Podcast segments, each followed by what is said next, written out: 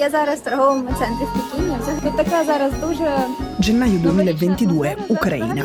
Manca un mese all'invasione russa, il presidente Zelensky e quello cinese Xi stanno celebrando indirettamente a distanza i 30 anni di relazioni diplomatiche tra i due paesi. La Cina è il primo partner commerciale dell'Ucraina e alla cerimonia è tutto un susseguirsi di frasi come «C'è una fiducia solidissima tra noi» oppure «I nostri popoli sono uniti da una profonda amicizia». Tra il 2017 e quel giorno l'export ucraino in Cina era quadruplicato. Kiev era il primo fornitore di grano di Pechino, ma la cosa più interessante è un'altra. Kiev era il secondo fornitore di armi di Pechino. La prima portaerei che la Repubblica Popolare Cinese abbia mai avuto, la Liaoning, la Cina l'ha comprata dall'Ucraina. È un'enorme nave sovietica che poi è stata ristrutturata. A gennaio 2022 i cinesi stavano costruendo le nuove linee della metropolitana di Kiev e 3 anni prima, nel 2019, il primo ministro ucraino aveva detto «Questo è l'anno della Cina». Nel più grande parco pubblico di Pechino c'è la statua di un poeta ucraino che è anche un simbolo, il simbolo di una lingua e di un'antica cultura ucraina che non c'entra con la Russia. Il poeta Taras Shevchenko simboleggia questo, ha questo ruolo nell'immaginario collettivo ucraino, ce l'ha soprattutto dopo la rivoluzione di Euromaidan nel 2014, che si era trasformata appunto da protesta e rivoluzione proprio nel momento in cui la polizia ha sparato e ha ammazzato un ventenne mentre, in piedi sulle barricate, si era messo a recitare i versi di Taras Shevchenko. I cinesi hanno piazzato la statua di Shevchenko nel centro di Pechino nel 2017, cioè dopo tutto questo e quando era anche già cominciata la guerra in Donbass.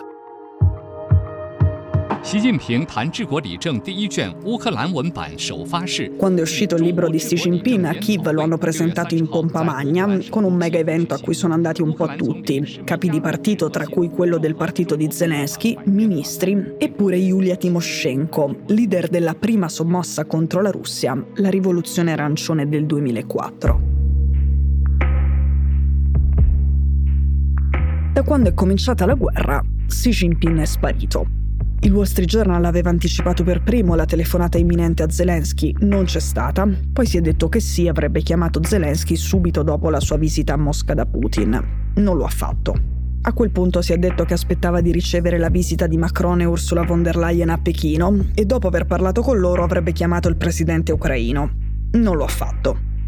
Nonostante questo, Zelensky continua a tenere aperta la porta per Xi e ad avere parole gentili per lui, molto più gentili di quante ne abbia avute in alcuni momenti anche con i presidenti di Francia, di Germania o con gli stessi americani. Xi gosta Zelensky, Zelensky tratta meglio quello che non se lo fila di quelli che lo stanno aiutando, potrebbe sembrare la vittima di una relazione tossica, mai più interessante di così.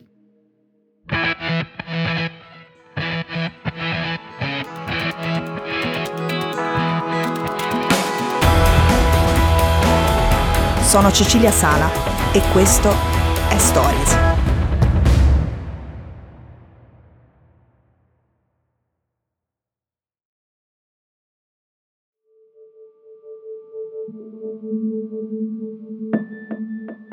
Prima un passo indietro, partiamo dalle basi. Vladimir Putin non ha mai accolto il piano di pace cinese, basta leggere il documento per capirlo. Al primo punto che fa da premessa ai successivi c'è questo. Il rispetto della sovranità, dell'indipendenza e dell'integrità territoriale di tutti i paesi secondo le leggi internazionali. Poi si specifica pure, indipendentemente che siano grandi o piccoli, deboli o forti. Ora, la Cina non ha mai riconosciuto l'annessione della penisola della Crimea alla Federazione Russa e non ha riconosciuto i referendum fasulli fatti a settembre dai russi nelle zone occupate. E, ovviamente, quelle annessioni non rispettano le leggi internazionali, come c'è scritto nel documento cinese. A meno che qualcuno creda che Putin sia disposto a ritirarsi dalla Crimea, oltre che dal Donbass, in qualsiasi momento, non si può proprio dire «Putin adotta la Pax cinese», come invece era stato fatto in Italia dopo la visita di Xi Jinping a Mosca.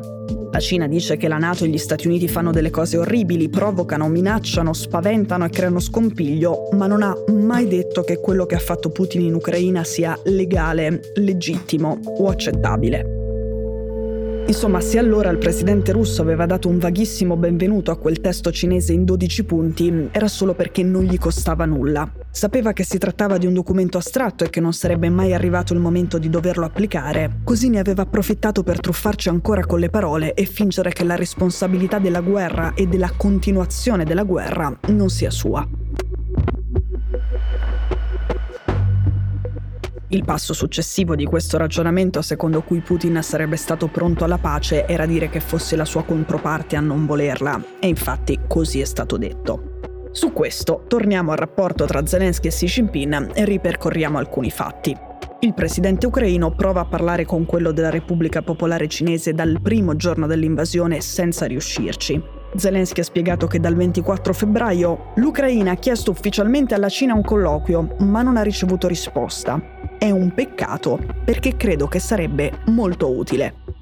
A marzo 2022, un anno fa, Newsweek ha scritto che Kiev si aspettava una telefonata con Pechino molto presto. Non c'è stata. Visto che non riusciva ad avere una conversazione con Xi, quest'estate Zelensky si è rivolto al South China Morning Post. Lo ha fatto per dire che stava cercando un'opportunità per parlare direttamente con Xi Jinping, perché lui poteva davvero aiutare a porre fine alla guerra con la Russia. Nessuna reazione, nessuna risposta.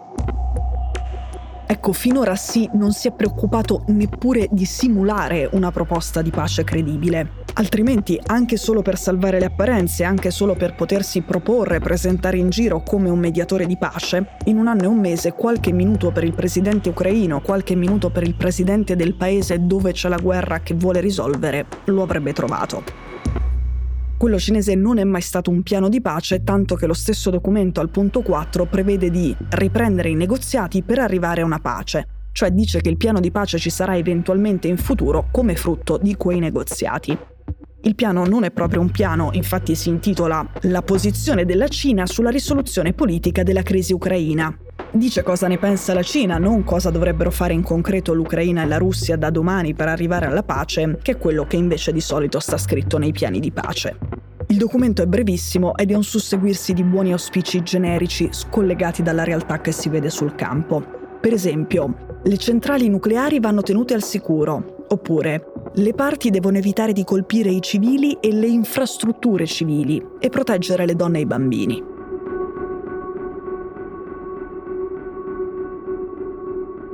Zelensky sa tanto quanto chiunque l'abbia letta che quella non è una proposta di pace, eppure ha mantenuto toni morbidi nei confronti della Cina. Lui ha fermato subito la Casa Bianca quando ha chiuso le porte al piano, dicendo che lui invece lo prendeva sul serio e voleva parlarne con Xi Jinping. Quando sono uscite le indiscrezioni sulla possibile fornitura di armi cinesi alla Russia, gli ucraini hanno smorzato la tensione con dichiarazioni come questa. Pechino non fornisce direttamente un supporto militare a Mosca e ci sono ancora linee di comunicazione aperte tra Ucraina e Cina. Quindi, Xi non risponde al telefono a Zelensky da un anno e 2 mesi, nonostante questo la porta per lui sembra ancora aperta.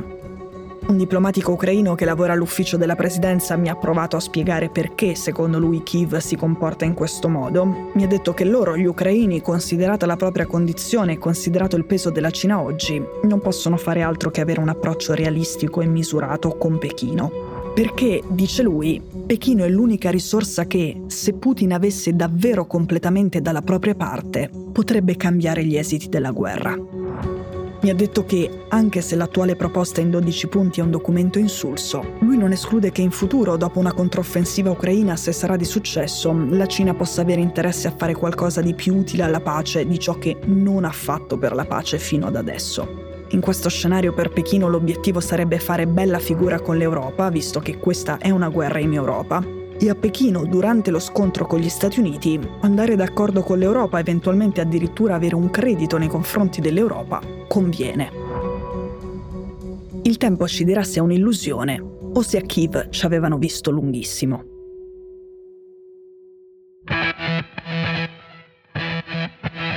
Stories è un podcast di Cora News prodotto da Cora Media. È scritto da Cecilia Sala. La cura editoriale è di Francesca Milano.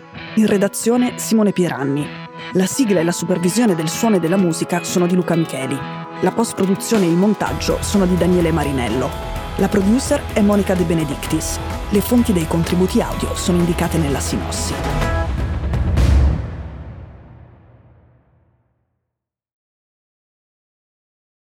Questo episodio è stato prodotto e sviluppato insieme a Spotify Studios.